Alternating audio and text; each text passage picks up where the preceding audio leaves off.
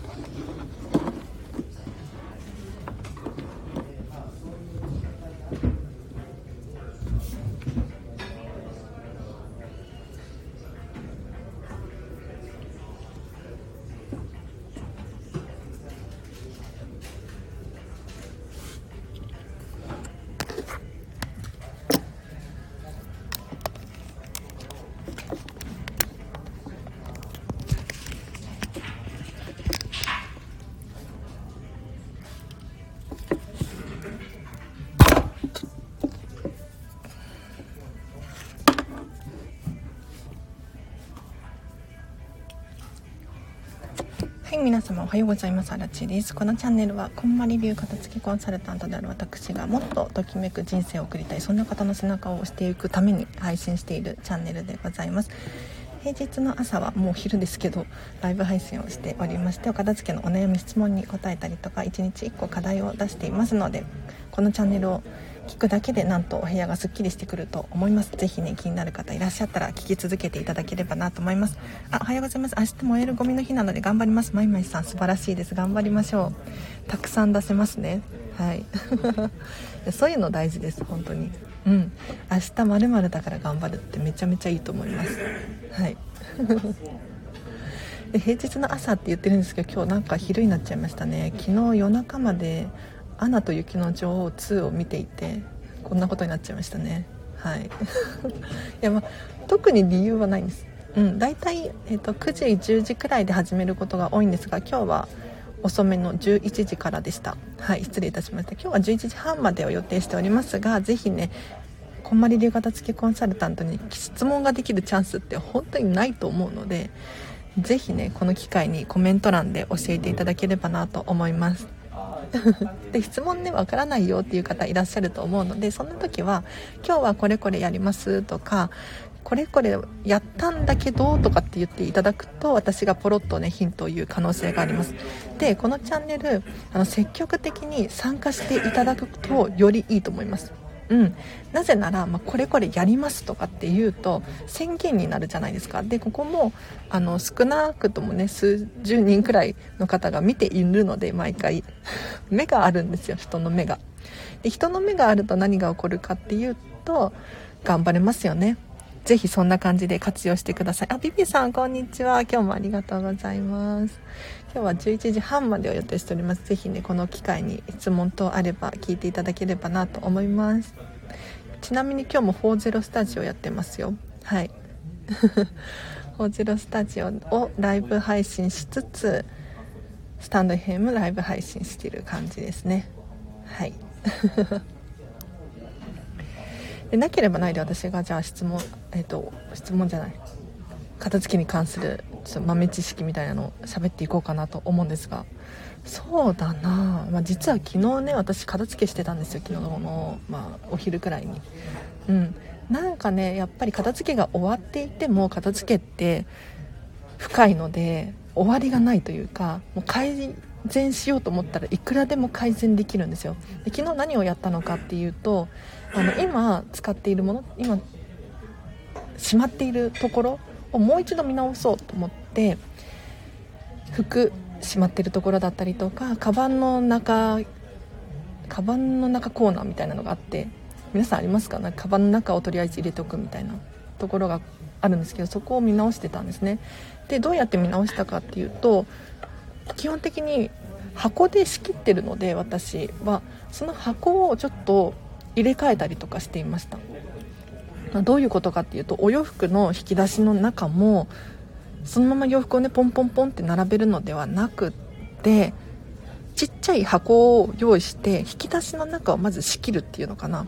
でこっからここは靴下コーナーとかこっからここは何だろうトップスとかそういう風に箱ごとに仕切ってあげると見栄えも良くなるし引き出しを開け閉めした時にコロコロってならないしすごく便利なんですよね。なのでこの箱をねとにかく昨日は 見直していました。で私片付けコンサルタントなので箱がねいっぱいあるんですよ。いやこれこんまり流片付けコンサルあるあるなんですけれどこんまりさんがね箱が大好きでとにかく箱を集めてるんですね。なので私たちも結構箱を集めている ことが多くてで私自身もそうなんですよ。でその自分の箱のストックからねこのこっちの箱の方が使いやすそうだなとか。なんかいろいろ入れ替えてました。はい。そしたらやっぱりねすっきりしたんですよ。うん。実は私先月かな？引っ越して引っ越して1ヶ月くらいなんですけれどとりあえずこの箱でいっかっていう感じで収納してたんですね。でももう引っ越しをしてだいぶ落ち着いてきたのでちょっと見直しが必要だと。思って見直しをしていました。はい。なのであの皆さんもぜひお家でやってほしいんですけれど引っ越してそのままになってるだったりとかあとは数ヶ月家具とか移動してないとかあると思うんですけれどちょっとね入れ替えてみると面白いかもしれないです。でもちろんここはこれしかありえないみたいな家具の配置とかあると思うのでそういうのは堂々とそれが正解だと思います。そのままにしておきましょう。そうじゃなくってなんとなくここでいいよねって思ってるものがあれば定期的にこう入れ替えるともしかしたらもっとしっくりくる方法があったりするのでちょっとやってみてほしいなと思いますね。あいつかさんこんにちは。今日もありがとうございます。今日は11時半までを予定しております。是非ねこんまり流片付けコンサルタントに聞きたいことがあれば聞いてみてください。こんなことしてる片付けコンサル他にいないと思ってて。こんまり仲間で言うと。なんかあの片付けコンサルの話してもいいですか？なんかねあの質問に答えるか答えないか問題っていうのがあって。これ一体何のことかっていうと、まあ、こんまり流片付けコンサルタントさんの中でこう意見が分かれるところなんですけれどあの私は積極的にどんな質問でも答えますよってやってるじゃないですか。スタンド FM でもそうですし LINE 公式アカウントやってるんですけれどここでもね結構質問に答えちゃってます。でレターも随時募集しているしまあとにかく私に来た返か、えー、と質問っていうのは返すようにしてるんですね。でもちろん100%ではないかもしれないんですけど。でも他のこんまり流片付きコンサルタントさんに聞くと私は質問は一切答えませんとかっていう人がいるんですよ、うん、でこれ別に冷たいわけじゃないの。なんでかっていうとあえてそうしていてなぜなら片付けって自分でやるしかないから自分で考えてほしいから質問には答えないんですって。すごくないですか？ね。今日もお片付けしながら聞いています。あゆるりさんありがとうございます。趣味で集めた生地がたくさんあるので手放したい。けれど捨てるのもったいない。売るのもめんどくさいとなってます。そった箱を閉じました。あらあら。いいんじゃないですか？はい。大丈夫です。あのそういうものに関してはじゃあ後回しにするっていうのが正解だと思います。いや後回しにしてね先延ばしにしていいのって思うかもしれないんですがまずそこから手をつけるのではなくってもっとお片付けの難易度が軽いものありますよねきっとゆるりさん、うん、なのでそこから手をつけるのではなくてもっと簡単なものから手をつけるのがいいかもしれないですね。はい。でもねちゃんとゆくゆくは手をつけてほしいですよ。はい。あのずっと箱閉じたままにしちゃったらもったいないですね。うん。そう趣味のものって意外と難しかったりするんですよ。うん。なのでちょっと結構後回しにした方がいいかもしれないです。なぜならもう気持ちがこう乗っちゃってるからなかなか手放しがたい分野なんですよ。例えば趣味のものお料理グッズだったりとか裁縫道具だったりとか、まあ、男性とかのカメラ釣りなんやかんやいろいろありますよね。うん、こういうものはいきなり手をつけるとちょっと間違った判断をするかもしれないし難しいですね。後回しが正解です。でも何でもかんでも後回しにしないでね。うん。あのちゃんとゆくゆくはやりますよ。はい。片付けコンサルやってると結構そういうことに遭遇するんですよ。何ていうのかな。お洋服の片付けをやっていてもなかなか判断ができないっていうのかな。私アラチェが例えばそのお洋服ときめきますか？って聞くじゃないですか。ときめくかって言われるとそうじゃないんだけどとか。何に悩んでますか？って聞くと使ってるし必要だしないと困るんだよね。なるほどなるほど。どうしたいですか？いやときめかないから手放したい気持ちはあるけどないと困るしとかずっとずっと永遠にこの繰り返しなんですよ。判断がつかないものっていうのが存在します。そしたらアラチはすかさずじゃあもうしょうがないので後回しにしてくださいと。それを判断するのはもう後ででいいのでちょっと違うことやりませんかっていうふうに思考を変えますね、うん、いつまでも悩んでるとやっぱりお片付けが進まないっていうのがやっぱりねお片付けの難易度を上げちゃうのでそうではなくって簡単なものから手をつけてほしいなと思います。あゆははさんおはようございます。今日もコメントありがとうございます。いや皆さんのおかげで本当に私頑張れてます。ありがとうございます。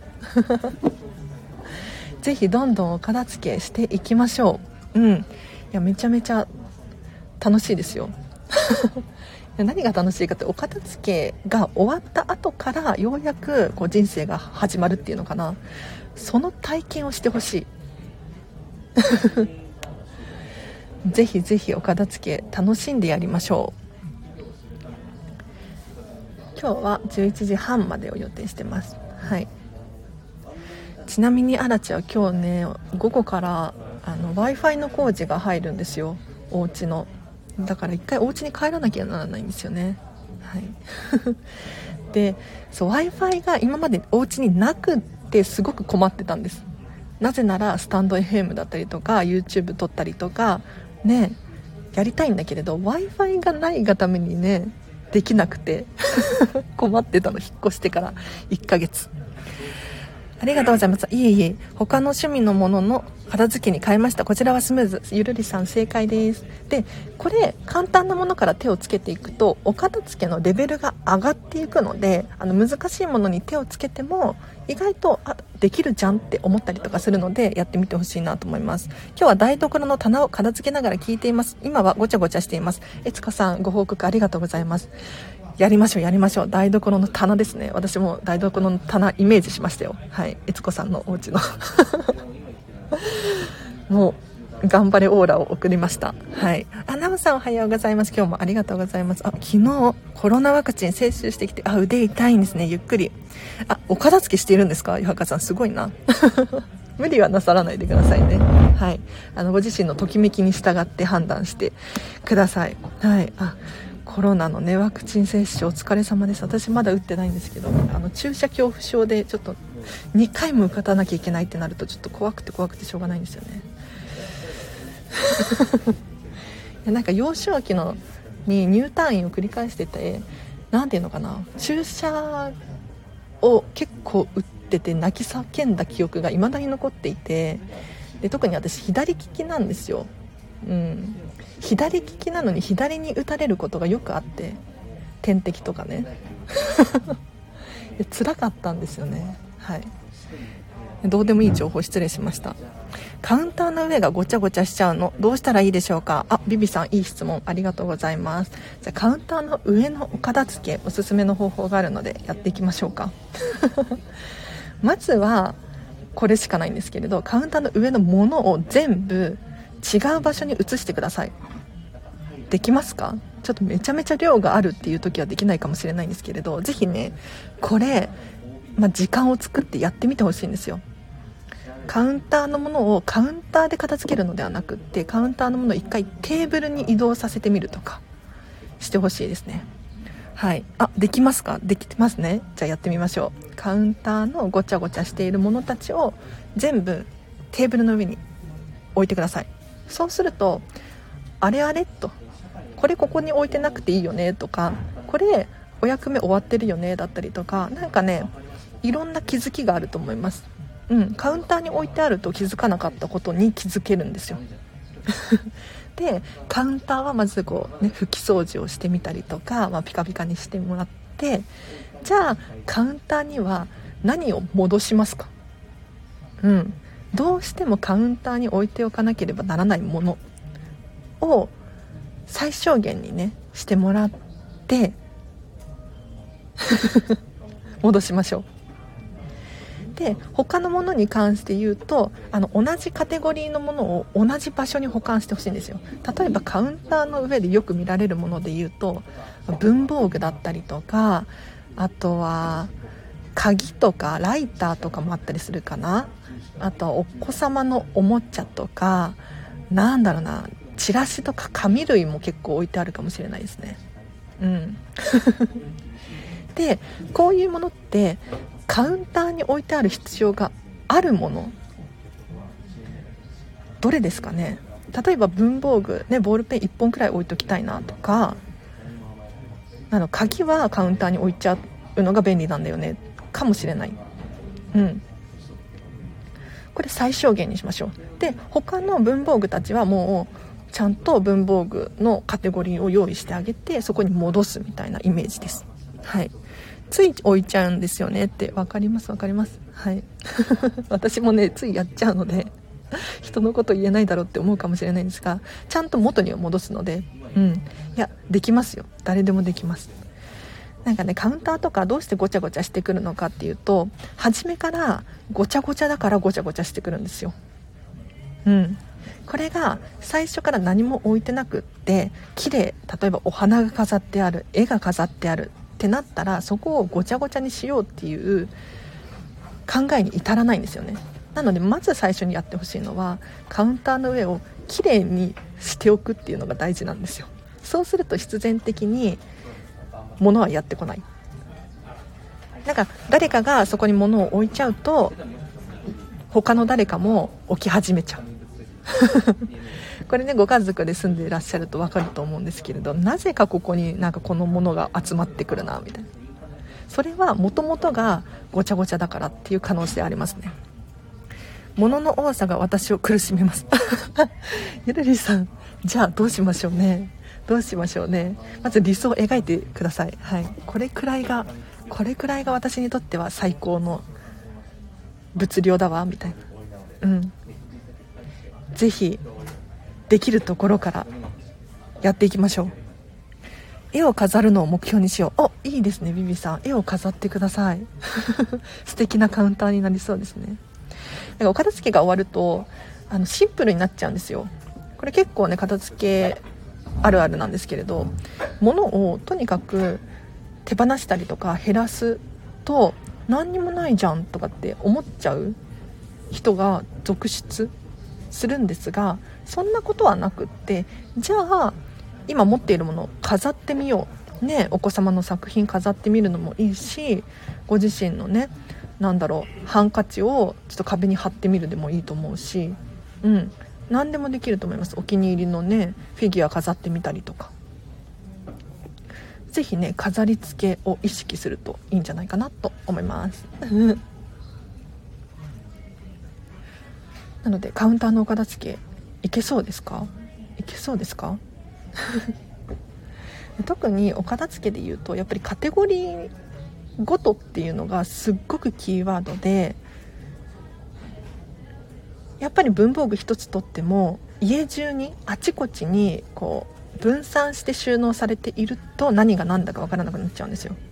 うん、どこに置いたっけなもそうだし何個あるのかなもそうだしないような気がするってまた買っちゃったりとかしがちなので同じ分野のものに関して言うと同じ場所に収納してほしいんですだからカウンターに置くものとかそういうわけではなくって文房具っていうカテゴリーをまず作ってもらってそこに収納していく。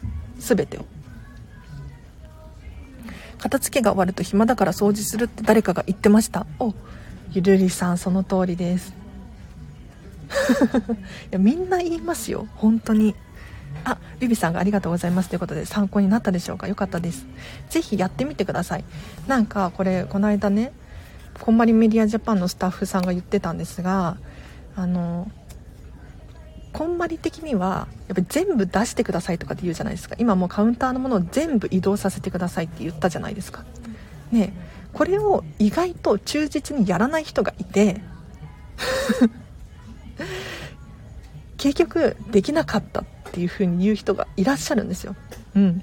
そうじゃなくって私がね全部出してって言ったらやっぱり全部出すべきなんですよね。だってこれこんまりさんが5歳の時から片付けを研究して今に至った最高のやり方なので是非ねやってみてほしいなと思います。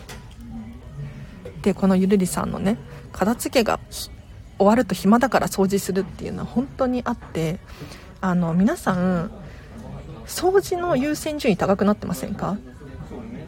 毎日なんだろう床は掃除するとかねえーと、水回りはきれいにするとかっていう方いらっしゃると思うんですけれどそうではなくって実はお片付けの方を先に終わらせてほしいんですよ。優先順位を上げてほしいんです。なぜならその後の掃除が楽になるからなんですよね。今日アラチもお掃除してきましたがどうやって掃除してたかっていうともうねモップでえっ、ー、となんだろうハンハンディモップっていうのかな。でうちフローリングなんですけれどもう家中のフローリングをススススってやって終わり。で基本的に床には物を置いてないのでもうねどかして拭いてとかっていう手間もないんですよ、うん、そうするともう家中きれいに拭いたところでおそらく5分もかからないんじゃないかなって思いますね。うん、で1日数分でいいってなったら掃除の難易度低いじゃないですか。ね。これがなんか物をどかさなきゃいけないとかねこびりついた汚れがあるとかってなると結構億劫になってくるのでやっぱりねお片付けを終わらせるともう掃除が毎日ね楽で楽しくなります。今引き出しの中片付けてます。先週も同じ場所をやったのに今日はいらないものがたくさん見つかりました。見直しの大切さがよく分かります。なるほど。いいですね。いいですね。定期的にね見直しするの本当に大切ですよ。私もね定期的にお洋服見直したりしていますもん。うん。いやなぜならやっぱりね去年好きだったけど今年は好きじゃないみたいな現象が起こるんですよね。うん。まあほとんど起こらないけれど怒るんですよ。本当に不思議なもので。人の趣味が変わったりとかあとは何だろうサイズがねなんやかんやだったりとか年齢的になんやかんやだったりとかいろいろあるので定期的にものを見直すってねすごく重要です。うん。なのでぜひねゆるいさん見直ししていきましょう。でもこの先週も同じ場所をやったのにっていうのはちょっと私引っかかるんですが。なんでだろうな。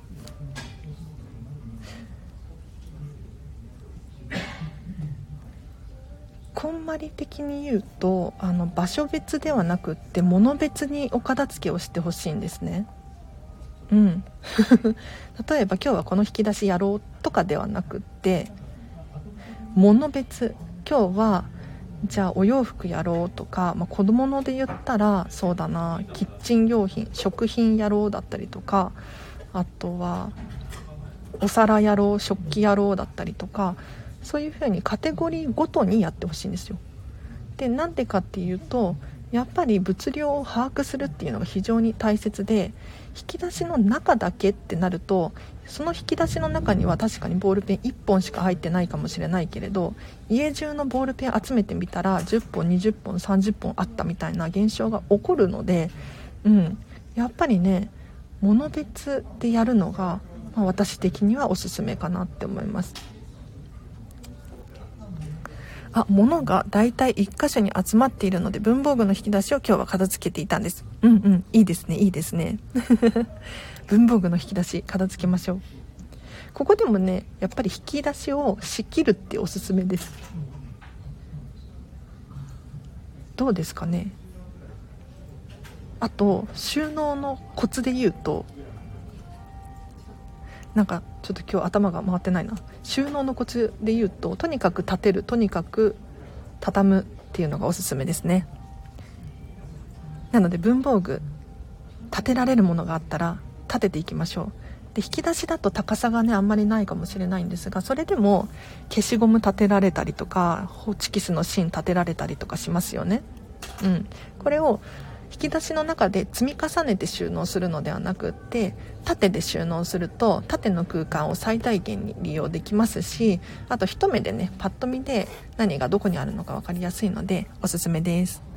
あミニティッシュとか捨てちゃっていいかなということなんですがそれはねビビさんのときめきに従ってほしいなと思います。おなんとホーゼルスタジオのやすさんありがとうございます。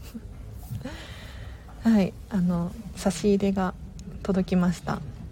すごいそうホーゼルスタジオたまにたまにっていうか結構やってるんですよ。ついついでにやってるみたいな感じですね。ありがとうございます。今この iPhone でラジオ撮りながらフォーゼロスタジオでライブ配信しています。そうなのでミニティッシュとか捨てたいなっていう風に気持ちがあるのであればビビさんの気持ちを優先してほしいなと思います。うん。なんかこのミニティッシュときめくっていうのであれば堂々と、うん、取っておいてほしいんですけれど。あテープさんおはようございます。今日もありがとうございます。そうそう。ぜひねあの自分のときめきに従ってほしいなと思います。でティッシュとかだとなんか使っちゃえばいいじゃんとかってね思ったりするかもしれないんですが、まあ、どうしても使い道がなかったりとかする時もあると思うんですよ。そういう時はねもうあのお役目が終わったみたいなイメージで手放していただくといいかもしれないです。はい。でね確かにもったいないとかっていう気持ちあると思うんですよ。でもね ビビさんときめかないですね。いいですねいいですね。はい。それが大事大事です。でもったいないとかねお洋服とかも1回も着てないのにとかってね手放すことになることもあるんですよ。で確かにお金がお金払ったのにとかね誰かからもらったのにとか思うかもしれないんですがこの時ねどうしてほしいのかっていうと何よりもったいないのは自分今現在のご自身なんですよ、時間がもったいなかったりとか迷ってる時間がもったいなかったりとか、えっと、そのティッシュが置いてあるスペースをもっと有効に使えたりとかする可能性があるので是非ね手放す決意。してほしいなと思います。でこれでね確かに心が痛いって思うかもしれないんですよ。うんなんかまだ使えるもの捨てちゃったどうしようみたいな。ね世界中には貧しい人もいるのにとかね。でもそれを思うことが大事で次二度とそういう失敗しないじゃないですか、ね、人って痛みを避ける傾向があるんですけれど痛みを背負いたくないっていうのかな。ぐさってきてねああショックって思いたくないから先延ばしにしちゃったりとかするんですけどそれをせずに、うん、今痛みを味わうと次ね何か手放すん何か買う時にいやこれはこの間失敗したからやめておこうってなりますよね。うん。だから結果長期的に見るとそれが今後に役に立つっていうのかな。うん同じ失敗を繰り返さないっていうメリットにもつながりますよね。台所賞味期限切れ物が切れたものがたくさん出てきて手放しています。あらもったいない。大丈夫です。もう次はないですもんねだってね。うんそうそう。なんか賞味期限が切れてるものたちを全部手放すことによって心が痛くなったりとかするじゃないですか。私もね結構ありましたね片付けやってて。うんなんか冷凍庫の中にこう乾燥しちゃってるものがあったりとか。ねえ。でそういうのをねいざ手放すともう二度とやらないっていう思いにつながるんですよ。で二度とやらないってなったらその分お得じゃないですか。ねうん、今までだったら今までの自分だったらもしかしたら次またやってた。その次もまたやってたかもしれない。手放しするために頑張ろうって思っても物の移動して終わったりしますよね。痛みを背負えない。移動してね終わったりする。確かに。でもねそれの繰り返しではい徐々に徐々に成長できると思いますよ。うん。だからいきなり1回で100点取ろうと思ってもなかなか難しいじゃないですか。そうではなくてお片付けも一緒でもう徐々にレベル上げがいいかななんて思っちゃいましたね。はい。あ浅い引き出しなので仕切りが作れないのが残念な点です。ゆるりさんそんなことないと思います。浅い引き出しでも仕切りは作れます。例えば箱の蓋をひっくり返して使うとかおすすめですよ。うん。あとは自分でちょっと仕切りを作ってみちゃうとかすると仕切りが作れますね。やっぱり仕切りがあると引き出し開けたり閉めたりしてゴロゴロなったりとかしないし見栄えもいいしあここに戻そうってね意識が向くのですごくすっきりしてきます。箱おすすめです。箱の蓋とか私結構使いますよ。うん。どうかな？なんかこのゆるりさんの状況とかだと私ね今文章で頑張って汲み取って説明してるんですけど何て言うのかな？難しいですね。なんか実際の片付けコンサルだとあの対面式だったりオンラインレッスンだと実際にやっぱり私が目で見て目視で確認できるのであれとかって気づくんですよ。うん。なかなか文章だと難しいですね。こんまりさんも言ってましたね。文章だけだと難しいから写真送ってくれみたいな。うん。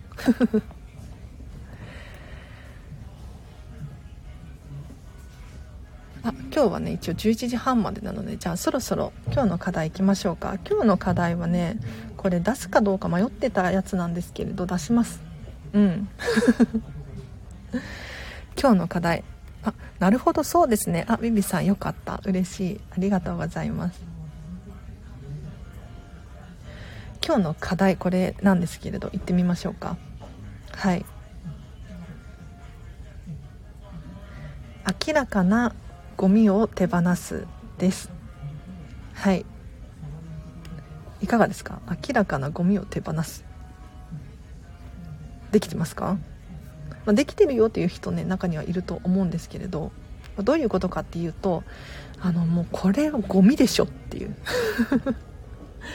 なんか迷うか迷わないか以前の問題で明らかに捨てなければならないものを放置しちゃってるパターンが結構ね見受けられるんですが心当たりありません？なんだろうな。例えば資源ごみだったりとかあとはそうだな、まあ、テーブルの上に食べ終わったやつが置いてあったりとかなんだろうアメちゃんの殻とかあとはティッシュのなんやかんやとかペットボトルとか あったりとか。あとは粗大ごみ関係ですね。うん。今度粗大ごみ頼もうとかいやこれはあの粗大ごみじゃなくってちょっと分解してゴミとして捨てたいんだよねとかなんかそのまま放置しちゃってるものあったりしません？これ今日手放しません？あ箱の蓋は盲点ですね。明らかなゴミは手放してるつもりつもり。ゆるりさん。大丈夫です大丈夫です。そう箱の蓋盲点ですよね。箱の蓋をもうひっくり返して何ていうのかな。トレイみたいな感じで使うといいですよ。なんか文房具とかで言うとクリップだったりとかなんだろ細々としたものあったりするじゃないですか。ああいうのをちょっと仕切りでねポポポンって入れるとすごく便利です。1回で100点取ろうとはしてはいけませんよね。そうそう1回で100点は取れないですよ。特に片付けはそうですね。だって私も100点かどうか分かんないですもん。うん。片付けコンサルだけど片付けはできるし片付けの方法も知ってる。だけど例えばもうどうしても今日はやる気がない。あ無理。あらち頑張れない。みたいな時があるんです。そういう時はもうね受け入れてやらなかったりするしあともう片付けのベテランの私のね先輩方たちなんて言ったらもう本当にすごい。すごいんですよ。うん、その人たちに比べたら私なんてもう100点どころかね50点くらいかもしれない。はい頑張りましょう。あありますありますってことでビビさん。やった。あ車の中に子供が飲んだ飲み物のゴミがあった気がする。片付きます。あゆるりさんいいですね。そう明らかなゴミを放置しちゃったりするんですよ。なぜか。うんゴミ箱に移すまでねあの体力がなくて。そのままにしちゃったりとか。あるのでぜひね明らかなゴミは捨ててほしいなと思います。今日。うん、これできますよね。簡単ですよね。何ていうのかな。お洋服の手放すってなると考えなきゃいけないじゃないですか。頭の中で。これは必要かなとかこれ使ってるんだけどとかいやちょっと毛玉があるなとか何かいろいろ考えなきゃならないことが多い。けど明らかなゴミだったらもう捨てるだけなんで捨てましょう。捨ててください。はい。あ VHS のレコーダー。あら。これはどうしましょうねビビさんね。うん。ぜひお片付けしてほしいなと思います。資源ゴミを整理します。いいですねいいですね。素晴らしいです。明日ゴミの日。あいいですね。捨てます。ナイスタイミングですね。じゃあ今日パパッとゴミを集めていただいて手放しましょう。うん。多分普段より多めにちょっとゴミをね捨てれるんじゃないかなって思いますよ。うん。明らかなゴミあるんですよ。例えばなんだろうなパック売りの何か3個入りの何かが袋に入っちゃってる場合はその外側の袋ってゴミだったりしません？ね。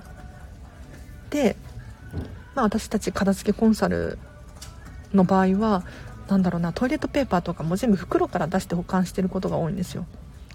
うん。なんでっていうなんでなぜならやっぱり袋ってまあ、余分なものゆくゆくはゴミになったりとかするし見栄えで言うとそのティッシュトイレットペーパーとかがね袋に入っているよりかはちゃんと収納ケースにしまわれてた方が美しいじゃないですか。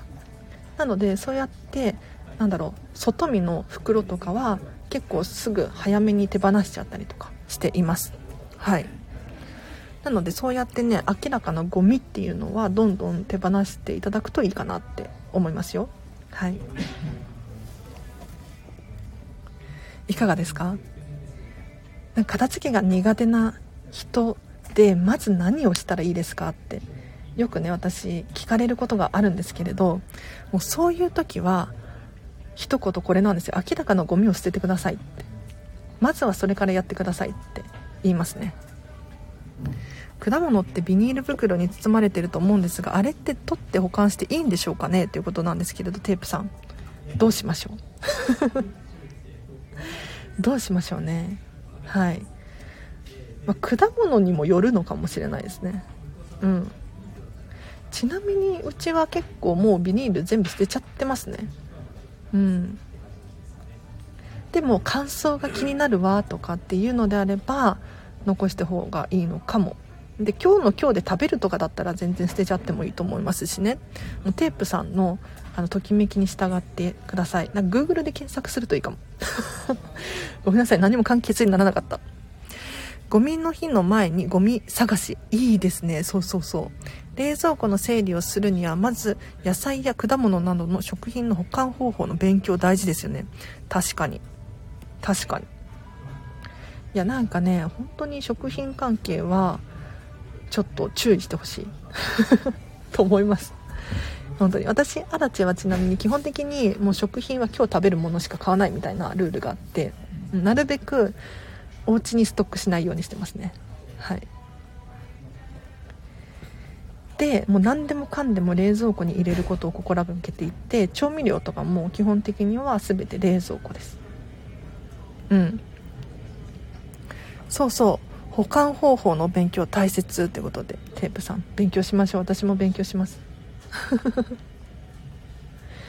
なんかあの片付けコンサルでよくねやってるのは片付けコンサルの中まで冷蔵庫の片付けどうしてるみたいな話になる時があるんですけどやっぱりあの買ってきた時のビニールとかは捨てちゃったりする人多いですね。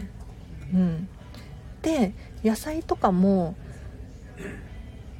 何て言うのかな野菜室の中で立てる収納を意識してるんですよ。だからちょっと箱を使ったりとかして仕切るような感じで収納している人が結構多いですね。で中にはもう新聞紙でくるんだりとかっていうことまでやる人もいたりとか、うん、ちゃんとビニールのね何だろう可愛い袋に入れたりとか。してる人多いですよ。うん。なのでなんかあのスーパーのビニール袋のままってなるとそれだけでちょっとごちゃついて見えたりとかするかもしれないのでなるべくシンプルな袋だったりとか中身が透けて見える袋だったりとかってすると結構見栄えも美しくなるかもしれないです。瓶のものほんと完食できない。あらビビさん瓶のものが完食できないんですね。それは気づきですね。うん、しっかり頭の中に残しておいて次にじゃあ瓶のものを買う時どうしようかっていうのをちょっと判断していただくといいかもしれない。例えばサイズをちっちゃいものを買うっていうのも一つの手だしなんだろう。もう明らかに食べきれる。ものしか買わないとかね。なんかいろんな方法があると思います。はい。野菜室はときめきがない。あら残念。残念。とか言って。でも以前にここで相談してからジャムは完食できるようになりました。おおやったジャムの完食。ねね以前ありましたよね。ザジャムどうしようみたいな。ジャム冷凍できますよとかね。うんうん。いいですね。そうそうそう。意外と冷凍できるもの多いので冷凍してみるのありかもしれないですね。冷蔵庫のお片付け。あビビさんが「おお」っていうことで何か何かアイディアが。冷凍ができるとかね。本当に。驚きですよね。ジャムって期限2週間。あそうなんだ。まだ小分けのジャムに変えられない私。あらあら。ジャム2週間なんだ。短い。なんかジャムって砂糖漬けだからもっと持ちそうだけどね。うん。で結構瓶とかって大きいですよね。私ジャムは買わないんですけど基本的に。あジャムってカビちゃうんだ。そうなんだ。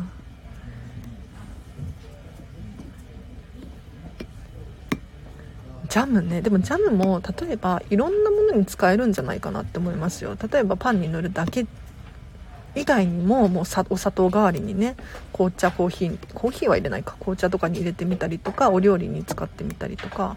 お菓子作りにも使えるし多分お料理にも使えると思いますよ。うん。お砂糖代わりにね。はい。なのでちょっと Google 先生にここは要相談ですね。もう食べきれる食べきると決めて小瓶にしました。うんうん。ジャムは本当にかびちゃカレーに入れると美味しいです。おテープさん情報ありがとうございます。カレーに入れると美味しいらしいです。ね。そう私もなんか以前はあのこう見てこう見えてっていうのかな？結構大食いなんですよ。もうね3人前とか普通に食べちゃうんですけどあの以前はもう大きいパックのものをとにかく買ってましたね。要するにあの、まあ、コストコとか行ったことがないんであれなんですけどなんか大容量の方が安かったりするじゃないですか。でお得だし私もねどうせ食べちゃうしと思って大きい量のサイズのものを買ってお家で保管っていうのをずっとしていたんですよ。あらホテルスタジオのみっちゃさんありがとうございます。差し入れが届きました。嬉しい。今こっちでラジオ撮ってました。であそうジャムをカレーにすごいってことなんですけどなんかいろいろ使えるはずですジャムは。うん。使いましょう使いましょうもったいないので捨てちゃうの。私もね以前大きい大容量のパックみたいなのをやっぱり使って買ってたんですが結構ね余らせちゃってたりとかなんか最後まで使い切れなかったりとかあとはなんかもうブームが去っちゃったりとか自分の中で。食べることに対してねってなると逆に何だろう使い切れない部分がもったいなくってだったらここを、うん、最初からちっちゃいものを買ってね食べきれるものにしよう。で食べきれたらどんな現象が起こるかっていうとその時楽しいじゃないですか。食べたいものが今日食べれる。で次それが残っちゃってるから仕方なく食べるみたいな現象が起こらないんですよ。うん、次もし同じものを買うとしてもその時ときめきで選んで買えるのですごく心が楽しくなりました。大容量私も前は好きだったけど今は1つしかいらないのに2個セット嫌だと思います。いるだけ欲しいのにめっちゃわかる。なんか本当に1個しか1個しかいらないのにみたいな時ありません？ねえ。あヘイヘイさんありがとうございます。ホーゼルスタジオの方から差し入れが届きました。ありがとうございます。そうなんか1個しかいらないのに2個売り3個パックみたいなあるじゃないですか。これ本当に私悩んでるんですよ。うん。いやなんでって。本当に。なんか何でもそう靴下も3足でいくらとかね。いや3足売りたいのは分かるんだけどいやアラチェからすると1足でいいんですよ。で割高でもいいの別に。なのにバラで売ってないっていうね。大容量は本当に危険コストコ好きですけど何度も失敗したのでアレンジできて食べきれるものにしています。うんうんうん。いいですね。そういう気づき大事です。もちろんあの大容量がね、まあ、家族がたくさんいらっしゃってとかっていう方はおそらく必要なのでそれは堂々とあのご自身のときめきに従ってやってほしい行動してほしい。荒地さんはこうだからみたいな感じで人は人なんですよ。うん。全然 OK なんですけどそうじゃなくってもう明らかに何だろう余らせちゃうとか腐らせちゃうのにまあそれでも安いしとかっていうのはちょっともったいないって思いますね。やっぱり。うん。まあ私の私の価値観ですけどね。なんかねもう私本当に家にも食品を置いておきたくなくっていやなんでかっていうともう食べちゃうんですよね。家にあると食べちゃうっていうことが分かってそれから本当に大容量のやつを買わなくなったりとかなるべくお家に物を置いておかない食品を置いておかないようになりました。なければないで食べないんですよ。なのにあると気になっちゃう。ねそれもったいなくないですか？うんと思って買わないようになりました。一点物は割高だなと横目で見てます。うん本当にそう。割高。なんかすごい悔しい。悔しいけどでもねなんか捨てちゃうよりかはいいなって思うしその時のねときめきで判断できるし、うん、でも探せば探せば割とそんなにねべらぼうに高いみたいなこともないんじゃないかなって思いますよ。はい。謎のセット困ります。あといらないのにおまけ付きみたいなお茶だけ欲しいのにフィギュアついてきたり。わかる。いやなんか最近もなんかコンビニとか行ってでたまにやっぱりペットボトルのお茶とかにねおまけついてたりするじゃないですか。えあれって今もあるんだって私この間衝撃だったんですよ。これ欲しい人いる？が欲しい人いるかもしれないんだけれど何て言うのかな。えってまだやってるんだって思っちゃいましたね。このなんかエコが騒がれている中。あちなみに謎のコラボ商品嫌ですよね。捨てる辛いからついてこないでほしい。ね本当にテープさんその通り。ちなみに私アナちゃんは結構そういうサンプル品はいらないですとかって断っちゃったりしますね。多分ペットボトルについてるそのおもちゃのフィギュアみたいなのとかもうあの店員さんにこれいらないんですけどとかって言ったら多分回収してくれると思います。はい。結構コンビニとかに行ってねなんか箸くれたりおしぼりくれたりするじゃないですか。私は全部あれ断ってますね。あいらないですって。うん。本当に。でこの間ちょっと私もう黒あらち出ちゃってもうひどいって思うかもしれないんですけどもうね嫌われたら嫌われたらしょうがないと思うんですが。この間あのお店屋さんでね、まあ、お買い物してたんですようろうろ。でなんかちょっと気になる。可愛らしいお店があったのであこんな商品あるんだと思って見てたんですよ。でそしたら店員さんがやっぱり近づいてきてこれはねこういう商品でああいう商品でこうなんですよってえそうなんだって私も興味があるから、ね、聞いてるじゃないですか。ね。でちょっとよかったらこれうちのチラシなんですとかって言われてチラシ渡されたんですよ。でチラシ見るじゃないですかあそうなんだって私ねその時その時点でこう全部チラシメイトして裏見て読むじゃないですか。読み込むじゃないですかなるほどと チラシの情報を取得したと思ってそのまま店員さんに「ありがとうございました」ってチラシを返すっていう。ひどくないですか？めちゃめちゃひどいなとか思いながらでもいらないんだもんチラシ。うん。で結局何も買わずに帰ってきちゃいましたね。はい、あのそのお店すごくよくってなんだろうな。なんだっけ石鹸かなんかのお店でなんかお米を使った石鹸なのかな。だから結構うん。環境にも優しそう。エコエコを行き来してるのかな。みたいな感じで、うん、もし必要だったら買うし。って思って、まあ、その時は必要なかったからね。チラシも全部返しちゃったけど。はい。キャラクターがプリントしてある飲み物とか子供が食いついて困ります。捨てられなくて余計に困ります。そっかそっか。お子様がねやっぱり人によってはときめいてる商品なんでしょうけどね。コラボとかいつもやのやつで両方置いてほしいな。確かにいつものね両方置いてほしいですよね。チラシの返却わらですよね。ちょっとよかったら見てくださいとかってチラシ渡されて見て返却するっていう。ひどいひどいですね。はい。いやでもいいと思いますよ。あの片付けコンサルタントでこれめちゃめちゃ面白いんですけどあの名刺持ってる人がいるんです。アラチは名刺持ってないんだけれど、うん、結構名刺作ってる人がいるんですがあのまず大前提として名刺いりますかってみんな聞くんですって。私名刺あるんですけど名刺いりますかみたいな。でいらないですよねって聞くんですって。だって片付けが終わったらゴミになっちゃうでしょって。めちゃめちゃ面白くないですか？いやその名刺何のためとかって思うんだけど。ね。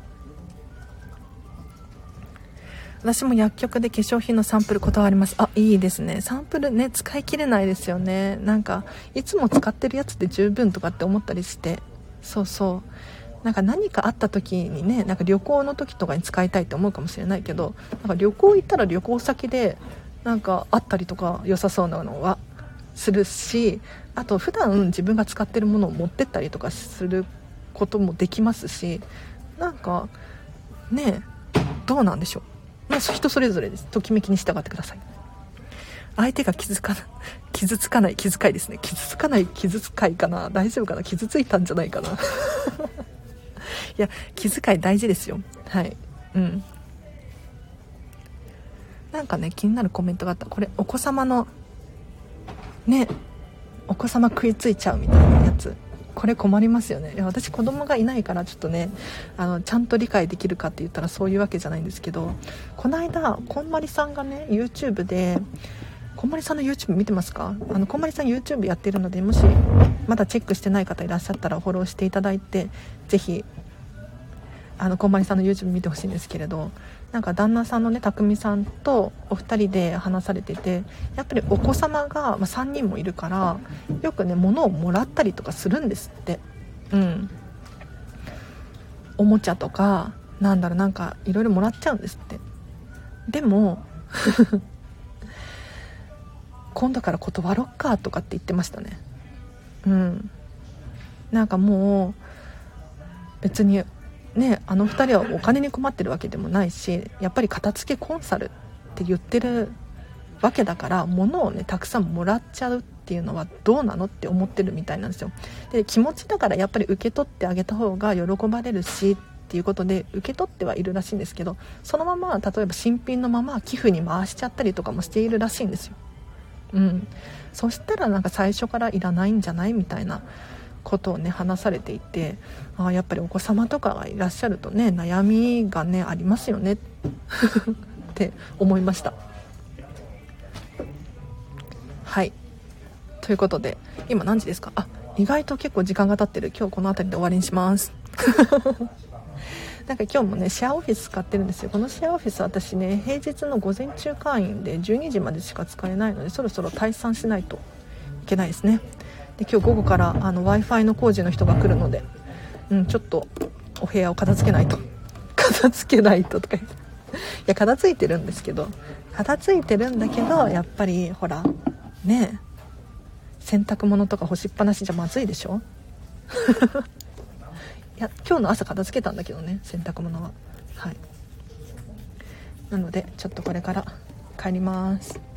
皆様今日もいかがだったでしょうか？あありがとうございます。台所とっても片付きました。よかったです。よかったです。はい。なんかわからないことあればまた聞いてください。えっ、と、随時レター募集しているので、レターで聞いてもらってもいいですし、えっ、と、またね、明日もライブ配信するので、聞いてください。はい。最後にちょっとお知らせだけしてもいいですか？えっ、と、何のお知らせしようかな。えっ、と、YouTube やってます。YouTube 始めました、えー、と何かっていうと私がお家をただ片付けてる様子だったりとかお洗濯物を畳んでる様子だったりとかを撮影してそのままアップした YouTube なんですけれど何かっていうと片付けのプロが何をやってるのかってすごく皆さん気になると思うんですよね。で実際にその片付けをしている様子とかね見れた方が多分参考になると思うので是非ねちょっと YouTube、うん、ちょっと面白くはないですよ。ただ片付けてるだけの動画なんで。なので気になる方いらっしゃったら是非見てほしいなと思います。後でリンク貼っておきます。あと10月20日にですねこんまりメディアジャパンがえっ、ー、とビジネスセミナーっていうのを開催するんですって。これ、えっと、こんまりメディアの社長のサンディさんっていう方日本人なんですけれどサンディさんが1時間半くらいかな2時間くらいのセミナーで、えっと、ビジネスでビジネスっていうか情報のねお片付けでこんまりするとどんなメリットがあるのかどんな効果があるのかっていうのを話す回になるみたいなのでもし気になる方いらっしゃったらこれねちょっと有料なんですけど3300円なんですがもし気になる方いらっしゃったら私ねなんと半額になるチケットを持ってるんですよこのチケット持ってる人本当に少ないのでぜひね有効活用してほしいなと思いますもし気になる方いらっしゃったら私に LINE 公式アカウントやってるのでそこから直接メッセージを送ってみてほしいなと思いますはいあ、気になりますか？お、ぜひぜひメッセージください。あ、私も書類整理済みました。ありがとうございます。お、よかったです。やった午後からも片付け頑張ります。お、ゆるりさん、よかった。やる気になってもらって。もう行動しないと意味がないのでね。本当に何事も。うん、このチャンネルを聞き続けていただいただけでは、お片付けって終わらないですよね。はい、行動してみてください。例えばセミナーを受講するっていうのも一つの行動だと思います。このセミナー本当におすすめで私も参加するんですけど、あのね、なんでおすすめかっていうと社長がやるからなんですよ。私のセミナーじゃないっていうところがすごくポイントでいや私の片付けのワークショップとかも多分楽しいしおすすめなんですがやっぱりね本当に一番あの日本では多分ゴリゴリの片付けの人なのではい。おすすめです非常に。ということで今日もお知らせもできたし。はい以上です。また明日もライブ配信やりますので遊びに来ていただければなと思います。では皆様今日もお聴きいただきありがとうございました。また午後もハピネスな一日を過ごしましょう。あらちでした。バイバーイ。